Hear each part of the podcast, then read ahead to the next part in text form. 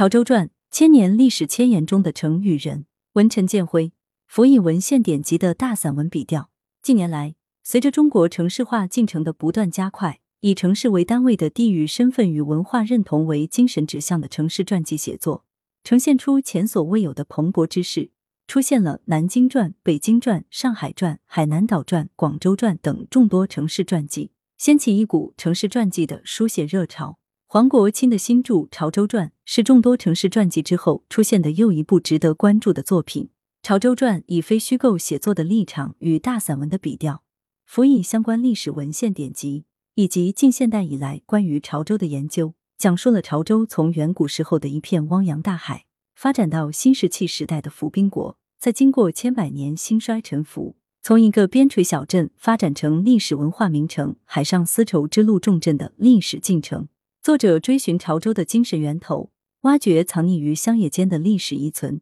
从城市形态的发展、生活形态、经济形态与文化形态的变化等方面，重构了我们最熟悉，同时也可能是最陌生的城市——潮州。全书煌煌四十六万字，既有严肃的出土文物考证与文献史料支撑，又有生动活泼、文雅优美的现代表达。在众多的城市传记，《潮州传》堪称别出心裁的非虚构力作。个体与历史的深情对话，个体与历史的深情对话，是我读《潮州传》的第一个感受。个体指的是写作主体切入城市书写的视角，以及城市写作素材的来源与个人经验。此外，还包括城市写作过程中的表达方式和风格。而这里的历史指的是大史小说的历史，它拒绝宏大话语，也不以整体性中心主义的历史观和价值观为圭臬。而是沉迷于历史的边角料，注重童年记忆的再现。在黄国清看来，以往潮州的历史文化书籍基本上是历史学者写的，历史学者比较严谨理性，下笔不带感情，也不考虑可读性，而作家只考虑可读性。他决意要用带着个人温度的纪实手法来写《潮州传》，这个传既要符合史实，考虑到历史严肃性，也要考虑可读性，尽可能调动读者的阅读乐趣。城市传记的书写与写作者的精神立场和价值取向有关，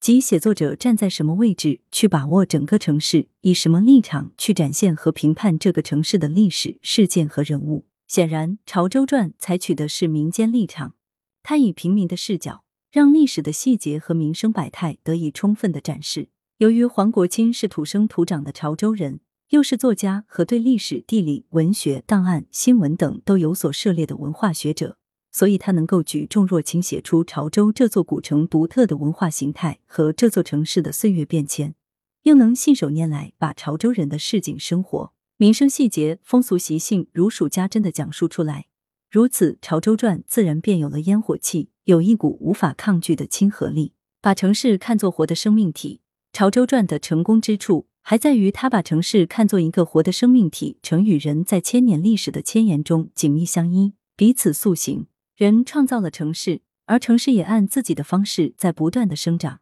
理想的城市传记应是这样一种写作方式：无论是回望历史，还是立足当下，展现市井生活和民生细节。他一方面将城市视为活的生命体，一方面又以打捞记忆的方式重塑城市传统，让人们明白城何以为城。又将在可见的未来如何演进？应当说，在这方面，《潮州传》做得相当出色。它既是船点与面的结合，历史的脉络、时间的线索勾勒得十分清晰，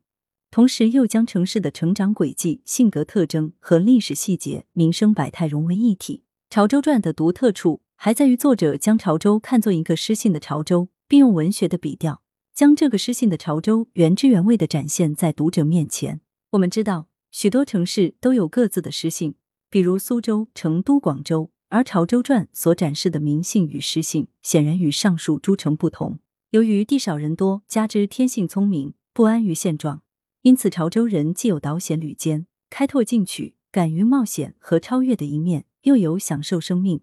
追求精致与闲情逸致、讲究诗性的生活方式的一面。《潮州传》里的“种田如绣花，潮州七日红，潮音一曲牵人心”等章节，详细介绍了潮州人如何种田、种水果、刺绣、刻木雕、做陶瓷，以及听潮剧、品功夫茶等等。特别在美食方面，潮州人以他们的智慧和巧手，借助一些普通的五谷杂粮，根据不同的口味制成各种小食品，这样便有了著名的潮州美食。的确，很少见到一个地方能如此的将豪放与精致、华美与内敛、开拓冒险与诗性的感受生活、享受生命完美的结合在一起。这种诗性气质已经渗透到了潮州的骨髓里，并形成了一种独特的、不同于别地别城的潮汕文化精神。城市传记写作热将持续。城市传记作为一种非虚构写作，它兼具历史与文学的双重属性。美国学者米尔斯在其名著《社会学的想象力》一书中，倡导学者个人的生命体验。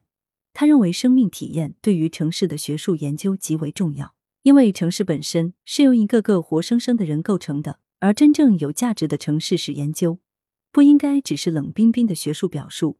而应带着作者个人情感的投射与生命的体温。黄国清在创作谈中提到，文章不是无情物，写文章要投入感情，先感动自己，才能感动读者。比如写到宋末元初，文天祥、陆秀夫在潮汕抗元的故事时，我是含着热泪在写作。的确，城市不是没有生气的冷冰冰钢筋水泥体，而是承载了无数悲欢离合的生命体。由于《潮州传》深入到城市的内在纹理。作者饱蘸着感情，一方面希望最大限度的回到历史的原点，写出潮州这座城市的性格与独特风物；另一方面又立志要为这座城市的平民生活和普通民众立传。这样，《潮州传》便呈现出独特的书写立场和精神空间。它既是潮州人的精神族谱，也是一部有温度的非虚构作品。城市传记的写作方兴未艾，可以预期。这股源于彼得·阿克罗伊《伦敦传》的城市传记书写热，在中国还会持续热下去。